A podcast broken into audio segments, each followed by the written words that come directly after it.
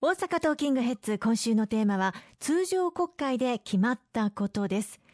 まず保育所の待機児童解消に向けて改正子ども子育て支援法が成立しましたね。はい、あの、全く報じられていないので、大変遺憾なんですけれども、あの、この子ども子育て支援法、まあ、これまでも子育て支援策、あの、随分と取り組みを強化してきましたけれども、今回、あの、待機児童解消に向けて、例えば、自分の住まわれている市町村以外の保育園にも入所させることができる、広域利用の推進、保育所、広域で利用できることを推進をしていこうということです。えまあ、越境入所というふうに言われていますけれども、はい、例えば、あの、保護者の方が出勤途上にある保育所に、まあ、定員の空きがあった場合に利用していく、まあ、こうしたことをしていくために、まあ、市町村間の連携、情報の共有というものを図っていこうですとか、あるいは都道府県単位で保育の受け皿を確保していこうと。まあ、大体あの、保育園の人材確保というのは、まあ、市町村で整備計画なんかを立ててやっているんですけれども、これを都道府県単位できちっとここの市町村では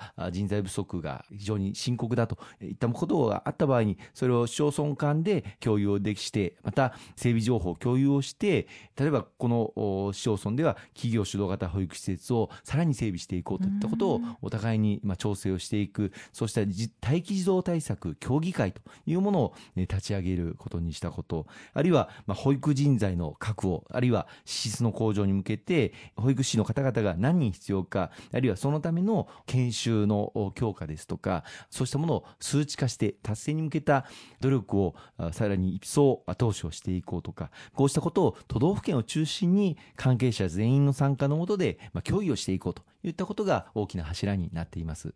世の中全体で待機児童を解消していこうという流れですよねまさに、はい、またさらにあの子ども子育て支援法とは違う枠組みなんですけれども、はい、地方分権の一括法というものも制定をさせていただきました、まあ、これによって例えば認定こども園という、あのものがありますがこれの権限を移譲して大都市圏を中心とした一部地域で床面積の基準などを独自に設定をできるというその自治体の事情に応じた待機児童解消策を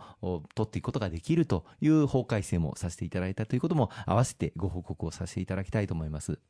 そして、えー、生活保護に至る前の困窮者を支える生活困窮者自立支援制度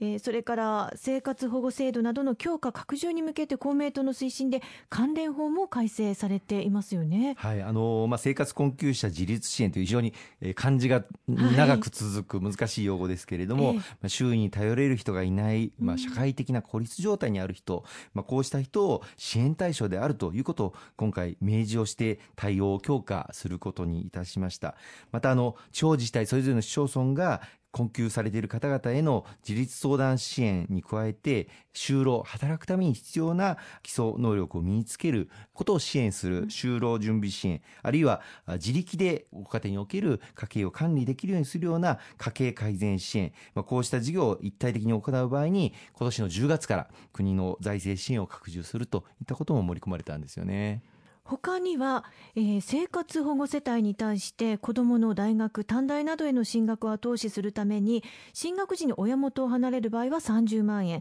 同居なら10万円を支給する進学準備給付金も創設しましたよね、はい、親元を離れる場合にもおっしゃった通り30万円また同居なら10万円支給する進学準備給付金というものも創設されて今年度、まあ、入学された入学者の方から適用されているということでございます。うん、あのの自分のご自身のご近所の方でもしあの関係しそうな方がいらっしゃればぜひ教えてあげていただいて市町村あるいは担当窓口につないでいただきたいと思いますし近隣の公明党の議員にご相談をいただきたいというふうに思います。やはりあの子どもたちが行きたい学校へ行ける後押しそして引っ越し費用も厳しい状況解消と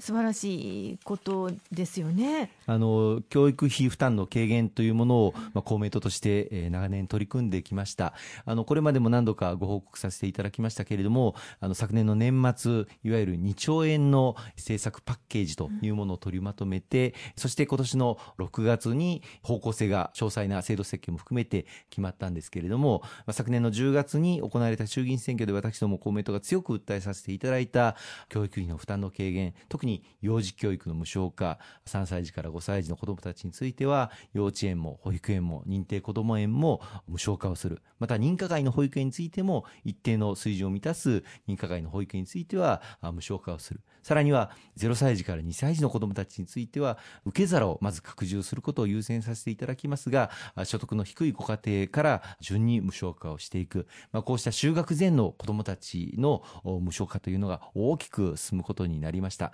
さらには、まあ、小中学校は義務教育ですけれども、はい、高校に通われている子どもたちにつきましては、これまで公私間、公立高校に通われている子どもたちと私立高校に通われている子どもたち、このご家庭の負担の格差というものが大変大きかったことから、大阪と東京では私立高校の授業料実質無償化、これが実現をしていますけれども、これ全国展開することが今回決定をいたしまして、2020年度、再来年の4月から私立高校の授業料実質無償化ということも実現する運びとなりました。さらには大学に通われている子どもたち、学生さんについても、給付型奨学金制度というものが今年から本格運用されておりますし、さらに所得の低いご家庭の学生さんに対しては、これにさらに上乗せをして、生活費、あるいは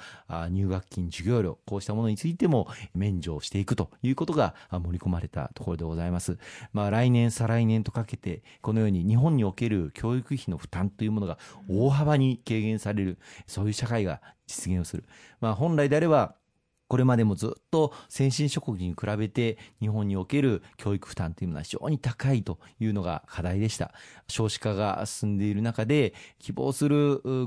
数の、まあ、お子さんを産み育てなかったご家庭にアンケートを取ると一番の理由はやはり教育負担が大変重いということを言われる、まあ、ご家庭が多かったわけですね。この教育費の負担をどうやって軽減していくのか、そのための財源をどのように確保していくのかというのが、まあ、長年の課題だったわけですけれども、今回国民の皆様のご理解をいただいて、消費税増税分の使い道を変更させていただいて、教育費の負担の軽減に大きく当てさせていただくという前進を図らせていただいたこと、感謝を申し上げたいと思います。ありがとうございます。後半も引き続きお話を伺っていきます。